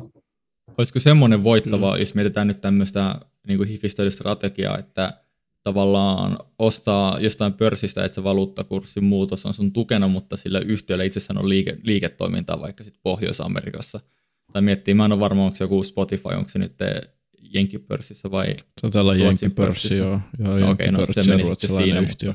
Mutta mut, mut tämmöis, tämmöisiäkin on, että, että, että niin kuin, no esimerkiksi mä oon puhunut paljon vaikka Teknotrissa, se on nyt suomalainen osake, mutta eihän niillä mitään, mitään toimintaa niin Suomessa ole. Mm. Niin olisiko tämmöinen sitten semmoinen sweet spotti, että sä vähennät sitä sun valuutta riskin exposurea, mutta otat yhtiön, mikä liiketoiminta on ihan jossain muualla se on, se on yksi, yksi tota, ihan hyvä, hyvä pointti, ja sitten täytyy muistaa se vielä, että, että, tota, että kun, kun tota, taala, taala vahvistuu näin paljon ö, suhteessa euroon, niin, niin se voi niin kuin, niin kuin, tuoda, tuoda aika niin kuin mielenkiintoisia elementtejä myös siihen, siihen tota, liiketoimintaan, mitä, mitä joku eurooppalainen yhtiö tekee siellä – siellä niin kuin Jenkeissä, että kun se kuitenkin, jos sulla on esimerkiksi tuoton täällä ja se vie sen tavaran, tavaran sinne, niin sehän mm. saa, saa, kun se dollareissa myy siellä tavaraa, niin sehän saa niin kuin, niin kuin hiton paljon enemmän euroja kuin ennen siitä, jolloin, jolloin tota, niin kuin tämä perinteinen, mitä Suomessa aikana hoidettiin, hoidettiin kilpailukyky sillä, että devalvoitiin aina välillä, heikennettiin, heikennettiin omaa, omaa tota, valuuttaa, jolloin metsäyhtiöt sai sitten enemmän tuloja. Ja tämä näkyy nyt sitten niinku tavallaan, tavallaan niinku siellä Jenkeissä toisinpäin, kun se oma valuutta vahvistuu, niin, niin siellähän paikallisten yhdistys, yhtiöiden on niinku, niitä on paljon vaikeampi viedä sieltä tavaraa esimerkiksi Eurooppaan, koska se maksaa, maksaa suhteessa paljon enemmän, mutta toisinpäin se tietenkin toimii. Ja toi oli minusta hyvä idea, että että etsii yhtiöitä, joilla, joilla tota on, on paljon Amerikan asiakkaita, mutta, mutta tekee, tekee operaatiot vaikka täällä tai jossain mm. muualla. Kyllä. Miten sitten ihan toimiala, jos miettii, niin onko, onko ero, ero tässä, mihin lähtisit sijoittaa? No kyllä mä niin kuin, tos, niin kuin nimenomaan tuollaiset kuluttaja, kuluttajat tuotteisiin ja vähittäiskauppaan keskittyneistä, yhtiöistä olisin, olisin niin kuin erityisen varo, va, varuillani tällä hetkellä, koska mistä mekin ollaan aika paljon tänään käytetty aikaa tähän, tähän elementtiin, ja kaikki ollaan oltu varmaan aika yhtä mieltä siitä, että se kuluttajan tilanne ensi talvena ei hirveän ruusuinen ole. Mm, niin, kyllä. Niin, kyllä mä siitä, siitä olisin, olisin niin kohtuullisen varovainen. Sitten jos hakee jotain positiivisia, niin ehkä tämmöisiä, nostaisin taas sen kassavirran ja taseen esille, eli tällaisia niin kuin, niin kuin yhtiöitä, jotka on, on valmistautuneet näihin heikompiin aikoihin, joilla on niin kuin peruskassavirtaa, tällaisia niin kuin konetta, UPM, ne, ne voi kuitenkin olla sellaisia, jotka, jotka pääsee tämän ajan yli. Sitten tietenkin finanssisektori on niin kuin mielenkiintoinen, että, että ne niin kuin, no, hyötyy kyllä vahvasti tästä, tästä tota, korkojen noususta, eli niiden rahoituskatteet kyllä paranee. Sitten on vaan kysymys, että kuinka rumaa jälkeä tästä tulevasta taantumasta tulee, kääntyykö se lamaksi, mitä, mitä tota, kuinka paljon luottotappioita pankeille tulee ja näin poispäin. Mutta niin, näin... on tosi mielenkiintoinen, että miten sä tasapainottelet vaikka pankki, pankkiosakkeella sitä, että, että mikä on se suhde sitten tällä niin kuin parantuneella vähän niin kuin korkomarginaalilla ma, ma, niin kuin suhteessa tavallaan niihin luottotappioihin ja siihen kasvaneeseen riskiin. Että ne kuitenkin kantaa osan siitä kuluttajankin riskistä. Kantaa ne osan, mutta tota, kyllä, mä, kyllä mä sanoisin, että suomalaiset pankit on kyllä, kyllä niiden, mun mielestä niitä, ne on niin kuin tehnyt työnsä hyvin ja niiden luottokanta on niin kohtuullisen, kohtuullisen, tota, kohtuullisen vakaata ja ne vakuudet on niin kuin aika kunnossa siellä, että sanotaan, että ellei tämä niin kuin riistäydy niin kuin ihan laman tasolle ja pitkäkestoiseksi lamaksi, niin mä en usko, että siellä ne luottotappiot merkittävästi nousee, mutta niiden tulopuoli kyllä kehittyy hyvin. Ja esimerkiksi niin kuin Nordea on, on hyvin maltillisesti arvostettu, että siellä se on tullut niin kuin tavallaan pesuveden mukana mukana niin kuin sen arvostus alaspäin, vaikka sillä on niin kuin kaikki elementit niin kuin, niin kuin nostaa, nostaa niin kuin tästä tilanteesta tulosta. Ja sitten ehkä noista pienemmistä pankista joku aktia, jonka, jolla on kuitenkin kohtuullisen, kohtuullisen niin kuin tällaista konventionaalista lainakantaa ja hyvin, hyvin niin kuin vähän riskipitoista lainakantaa, niin mä uskoisin, että tulee hyötymään. Sitten esimerkiksi joku, joku niin kuin vakuutustoiminta, se on hyvin defensiivistä, Sampo voi olla hyvin mielenkiintoinen operaatio, varsinkin kun siellä on kassat täynnä rahaa nyt Nordean myynnistä, niin se pystyy vaikka tulos vaikka vähän heikkeniskin, se pystyy ylläpitämään osingon maksua. Mun mielestä varsin mielenkiintoinen, mielenkiintoinen vaihtoehto. Sitten joku Orion, vaikka se on nyt hyvin, hyvin arvokas osake, mutta siellä on, siellä on niin kuin, heidän uusi eturauhassyöpälääke on, on niin kuin, niin kuin menossa niin kuin todella vahvasti jenkkimarkkinoilla eteenpäin ja mitkä nämä taas asioita, jotka ei ole tavallaan niin kuin kiinni lainkaan niin kuin tällaisista niin kuin suhdanne-elementeistä mm. niin paljon ainakaan. Jolloin kyllä sieltä niin kuin mielenkiintoisia kohteita löytyy, mutta aina täytyy muistaa, että jos se sentimentti on tarpeeksi huono, niin aina, aina niin kuin hyvätkin osakkeet sit tulee alaspäin. Ja, ja, ja niin kuin sellainen, muista finanssikriisissä, kun olin vielä salkuhoitajana, kun se oli aivan se oli niin kuin ihan käsittämätöntä, miten niitä osakkeita niin kuin lyötiin alaspäin. Ja silloinhan hyvät osakkeet monina, monina niin pahimpina päivinä, ne tuli eniten alas, koska niissä huonoissa osakkeissa ei ollut edes enää markkinaa olemassa. Ei siellä ollut laitoja, mihin voi myydä, niin eihän ne tullut alaskaan. Mutta sitten parhaat osakkeet, niin niissä oli sitten vielä aina joku myös ostamassa, ja silloin ne kurssit tuli alas, ja tähän johtui siitä, että kaikki halusivat vetää rahastosta rahat pois ja näin poispäin, niin siellä oli niin kuin pakko myydä. Ja tuli mm. tämmöisiä, niin kuin, tämmöisiä vakuudellisia limittejä, että piti pienentää riskiä, niin siellä oli niin paljon sellaisia tahoja, joiden vaan oli pakko myydä. Ja sitten jos ei hintaa saanut muusta kuin hyvästä osa, hyvistä osakkeista, niin, niin sitten, sitten ne tuli, tuli Yhdysvalloissa. Eli, eli tota, ei, se, ei se auta, vaikka meillä olisi niin kuinka hyvä osake ja kuinka defensiivinen ja kuinka se pystyy syötyä tästä heikosta markkinasta, vaan sitten jos se sentimentti on tarpeeksi heikko, niin, niin kyllä se vaikuttaa kaikkiin osakkeisiin. Hmm. Sä oot sanonut itsestäsi, että sä oot, otat vahvasti kantaa markkinatilanteeseen, mikä tässä on tullut esille sun strategia pohjautuu vahvasti tähän niin kuin makroympäristöön, niin millä osakepainolla olet tällä hetkellä itse liikenteessä? Kuin iso osa sun salkusta on käteistä? Haluatko Kyllä. sanoa tässä? Kyllä mun täytyy sanoa, että mun, mun äh, salkusta on niin kuin lähes 100 prosenttia käteistä tällä hetkellä. Oho, se on vahva kannanotto. Onko se isoin, no. mitä sulla on ollut nyt? Niin kuin, vai mi- no sanotaan, että, että kyllä mä niin kuin, mulla niin kuin salkussa käytännössä, niin kuin mä astin ekat, ekat osakkeet, mä opiskeluaikana osallistuttiin Data Fellowsin osakeanti. En tiedä, kertooko Data Fellows teille yhtään mitään. Nimi on ainakin tuttu. Se on, Ei se on, hirveästi. Se on F-Secure, oli Data Fellows niin silloin, kun se listautui. Tämä oli varmaan jotain, olisiko ollut 98 tai jotain, ja, ja tota, se, on, se on mun eikä varsinainen niin kuin, niin kuin sijoitus, ja se, sehän moninkertaistui heti ensimmäisenä kaupankäyntipäivänä. Silloin oli niin kuin valtavia jonoja tuolla, tuolla tota, listautumispaikkojen edellä, kun kaikki halusi sitä sai niin kuin hirveän vähän. Niin kuin sama, sama se oli niin kuin nähtävyys, mikä nytkin tässä nousukaudella, että, mm. että aika pieniä määriä noista, noista ipoista ipoista niin kuin, niin kuin osakkeita sai, mutta se, on, se oli niin kuin ensimmäinen, ja kyllä mulla käytännössä sen jälkeen koko aika jotain, jotain niin kuin, niin kuin osakkeita on ollut, ollut salkussa, ja nyt sitten tavallaan niin kuin mä aloin tätä, tätä tota, niin kuin pelkäämään tätä keskuspankkien ylimitotettua niin kuin elvyttämistä, ja mun mielestä oli niin kuin paljon nähtävissä sellaisia merkkejä, että tämä lyö niin kuin yli, että on niin kuin liikaa nostokurkia niin kuin Euroopan suurimpien kaupunkien yllä, ja ja, ja jokainen ostaa, ostaa sijoitusasuntoja ilman omaa rahaa. Ja siinä oli niin paljon sellaisia elementtejä, mitä on nähty, nähty 80-luvun lopun tota, Suomen talouden romahduksessa, mitä nähtiin IT-kuplassa 2000-luvun vaihteessa ja siinä mun mielestä oli niin aivan samat elementit ja sen takia mä oon niin kuin, niin kuin nyt ollut kohtuullisen pitkään aikaa niin kuin pois markkinoilta, niin kuin alussa sanoin, mutta, mutta ehdottomasti, ehdottomasti niin kuin se joka päivä aktiivisesti seuraan ja, ja, ja tota, valmistaudu siihen, että, että niin kuin mukaan, mukaan hypätään taas. Joo, toi on kyllä mielenkiintoista itse.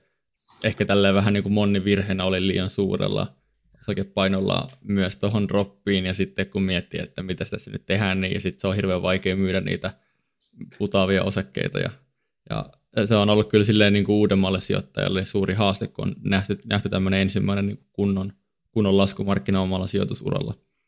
Se on just näin, ja, ja tuossa tota, on niin toi sijoittajapsykologia on niin tärkeässä, tärkeässä roolissa, mitä varsinkin kun aloittavia sijoittajien kannattaa, kannattaa lukea. Meillähän tuossa osakesäästöjen viisas rahalehdessä on ollut niin kuin, niin kuin tämmöinen pitkä sarja useammassa eri, eri lehdessä, niin kuin tämmöinen, on, on pureuduttu aika tiukastikin tähän sijoittajapsykologiaan, ja siellä on niin kuin paljon sellaisia elementtejä, mitkä, mikä jokaisen pitäisi niin kuin, niin kuin löytää itsessään, ja, ja tota, muistaa nimenomaan näitä, että, että niin kuin, mitkä aiheuttaa sen, että jää hamstraamaan niitä tappioita tai myy esimerkiksi voitolliset osakkeet liian ajoissa, kun, kun tota, tavallaan joko rakastua niihin osakkeisiin tai jotenkin ajatellaan, että esimerkiksi jos joku osake on 50 prosenttia tappiolla, niin jotenkin niin kuin ajatellaan, että tämä pitää saada niin kuin tällä osakkeella takaisin tappio, kun mm. sillä on niin kuin sijoittajalle mitään merkitystä, että tuleeko mm. se tai niin kuin jollain muulla osakkeella se, se nousu takaisin, eikä sillä, sillä, millä se tappio on tullut. Ja ihan sama, jos sulla on osake, mikä on niin kuin perisynti, että suomalaiset myy niin kuin osakkeet liian nopeasti, nopeasti pois, että kun osake on noussut 30 pinnaa, niin sä teet sijoitusratkaisun, että tämä on noussut nyt näin paljon mun salkussa, niin mä myyn tämän, koska ei voi enää nousta, mutta se on pelkästään niin kuin sinun oma, eihän se, toi tietohan ei ole kellään muulla koko globaali sijoitusmarkkinoilla tiedossa kuin sulla itselläsi, että sun salkussa se kyseinen osake on 30 prosenttia plussalla. Jollain muullahan se voi olla 30 prosenttia miinuksella tai joku muu voi nostaa se eilen, jolla se on plus minus nolla. Eihän se ole niin kuin syy myydä osaketta, että se on mm, minun 30 prosenttia. Sun pitää katsoa niitä fundamentteja ja niitä lukuja, että onko tämä, onko tämä, niin kuin, onko tämä liian kallis nyt, kun se on noussut mun salkus 30 pinnaa. Erinomainen pointti. Hyvä, kasvuelementti edelleen olemassa, niin eihän sun kannata sitä myydä sen takia, mm. että se on salkussa 30 pinnaa. Kyllä. Lopuksi tota, tähän jakson viimeiseksi kysymykseksi täysin kaikista jakson kontekstista irrallinen, mutta klassikoksi muodostunut kysymys, eli mikä on sun mielipide kryptovaluutoista? Jaa, toi on, toi on mielenkiintoinen. Mä oon kyllä aikana yrittänyt tutustua, tutustua myös niin kuin ihan asiantuntijajohdolla muutama vuosi sitten lohkoketjuteknologiaan ja, ja, ja kryptoihin. Ja, ja tota, mun täytyy sanoa, että mä en ole, mä en ole vieläkään ihan, ihan niin kuin täyttä mielipidettä itselleni pystynyt, pystynyt siihen, siihen rakentamaan, että, että tota, onko se huuhaata ja huijausta vai onko se, onko se jotain oikeaa, oikeaa asiaa. Siinä on niin kuin paljon elementtejä, joita pystyy niin kuin perustelemaan suuntaan ja toiseen. Siis se, se, millä niitä pystyy mun mielestä niin kuin positiiviseen suuntaan perustelemaan, on se, että että et onko siinä niin kuin loppujen lopuksi niin kuin mitään eroa, että et sitten voi yhtä hyvin sanoa, että nämä nykyiset fiat-valuutatkin on ihan yhtä lailla huijausta kuin kryptot, koska niitäkin mm. painetaan, painetaan, mitä sattuu, sitä paitsi edes näitä kryptoja ei ehkä edes paineta samalla tavalla. Ja, ja tota, sitten sit joku voi sanoa, että hetkinen, että tähän, tähän syntyy tyhjästä, että tietokoneella louhitaan, louhitaan tota, kryptoja, mutta mutta ihan samalla tavalla niin kuin sehän tätä päivää, että louhitaan tietokoneella, että silloin kun nämä valuutat oli kullassa kiinni, niin silloin niin. louhittiin kultaa, että ihan mm. yhtä, e-, eihän siinä niin kuin loppupeleissä mitään eroa.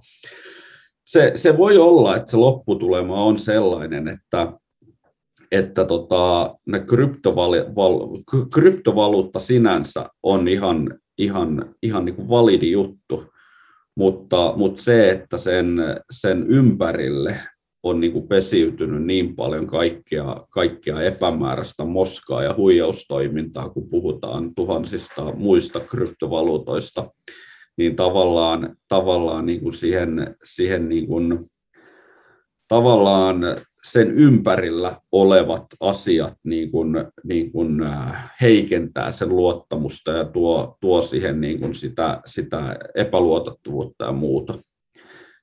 Mä ehkä mun vastaus olisi näin, että, että voi olla, että se Bitcoin plus sitten muutama joku muu isompi, isompi tota, virtuaalivaluutta voi olla, että ne on, on ihan, ihan valideja, eikä niissä ole mitään niin kuin huijausta, mutta, mutta sitten siellä voi olla niin kuin tuhat muuta, joissa, jotka on tehty ihan niin kuin rahastusmielessä. Kyllä. Hei, sitten loppuu Karri, kerro ihmeessä omat, tähän Kevinin sana, tämän käyttäminen on tosi outoa, omat plugit, eli saat nyt niin kuin kertoa meidän kuuntelijakansalle, että mistä sua voi seurata somessa, mistä Suomen osakesäästäjiä kannattaa seurata? No, Suomen osakesäästäjiä kannattaa seurata. Oikeastaan kaksi, kaksi olennaista nettisivua on osakeliitto.fi ja sitten meidän, meidän lehti viisasraha.fi, mikä itse asiassa nousi nyt hyvälle sijalle Suomen niin kuin talous, talousjulkaisujen tota, listalla. Eli se on erittäin asiallinen lehti, siellä on paljon, paljon tietoa ja sitten osakesäästäjät on, on aktiivinen somessa, Twitterissä, Facebookissa, joka puolella, että tota, oikeastaan sieltä osakesäästäjien kautta sitten mä, mä on henkilökohtaisesti vähän, vähän tota, en ole niin hirveän aktiivinen tuolla, tuolla somessa, mutta, mutta kyllä me toimistohenkilökunnan kanssa just pistettiin mun henkilökohtainen Twitter-tilikin nyt tulille, tulille no niin, pienen jälkeen, niin mä koitan aina muistaa sinnekin jotain kivaa laittaa. Loistavaa. Käykää supportaa sitä starttia siellä. Kyllä. Joo, hei, mutta Kari, kiitos älyttömästi tästä vierailusta. Tämä oli Teemulle ja mulle, mulle suuri ilo. Kiitos, oli ilo, ilo jutella teidän kanssa ja, ja tota, hyvä, mukava keskustelu tuli. No niin. Kyllä. Kiitos. Muistakaa kuuntelijatkin antaa, jos Spotifyssa kuuntelette, niin meille tähtiin. Me ollaan tosi kiitollisia Kevinin kanssa. Eli jos tykkäsitte jaksosta, niin antakaa palautetta. Mut hei, ja, on... ja laittakaa meidät seurantaa. Tärkeä, niin, tärkeä aina mainita. se on tällä erää. Kiitos kaikille kuuntelijoille, kiitos etenkin Karrille ja se on morjes. Morjes.